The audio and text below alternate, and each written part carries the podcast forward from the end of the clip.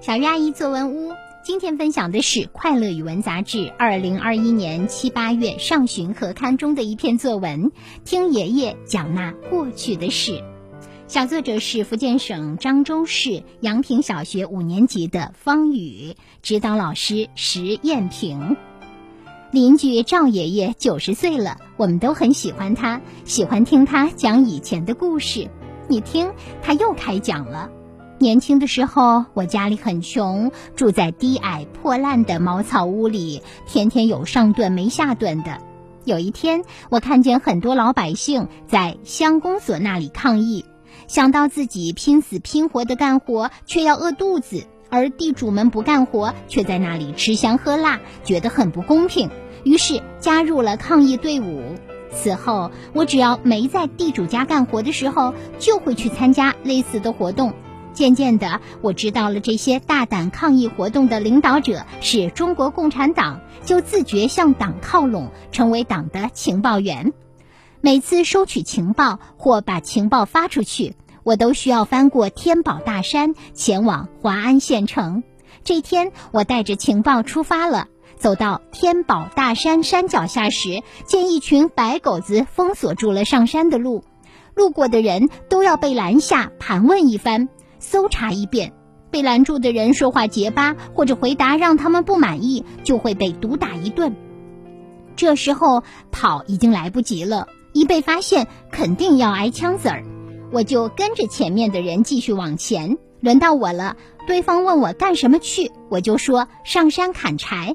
白狗子说去别的地方砍，这里不能通过。我听了，便镇定地回身走了。之后绕了好几个山坳，翻山越岭去了县城。就这样，我不停地在山里穿梭送取情报，一做好几年，都因为隐蔽工作做得好，没出过一次意外。爷爷，您真是好样的！我和其他听故事的孩子纷纷拍起掌来，为有这么一个英雄邻居而自豪呢。好的，以上就是方宇同学的作文。接下来有请方正元老师点评这篇作文。听爷爷讲那过去的事儿，这篇文章能够进行首尾照应，迅速点明了小作者的身份是聆听者。虽然开头和结尾短小精悍，却能够恰到好处地发挥它的作用。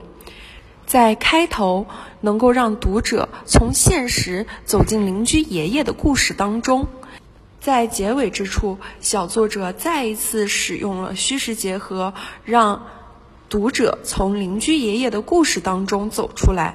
虚实结合这一手法的好处，在这篇文章当中发挥到了最大值。在文章的第二段到第四段。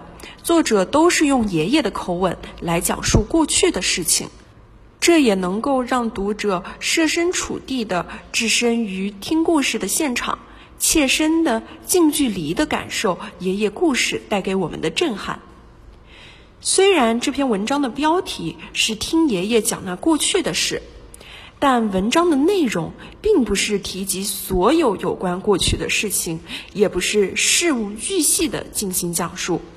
而是将所要说明的主题进行限定，限定为爷爷做情报员的日子。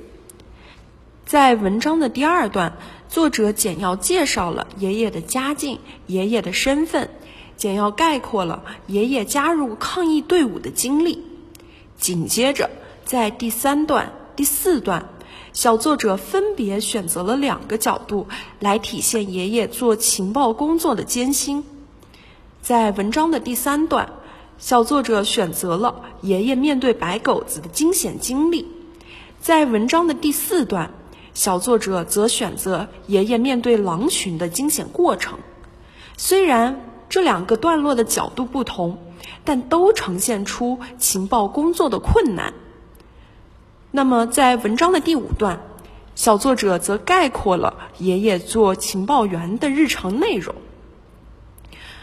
整个文章的中心部分均是围绕着情报员的工作进行一个详细的展开。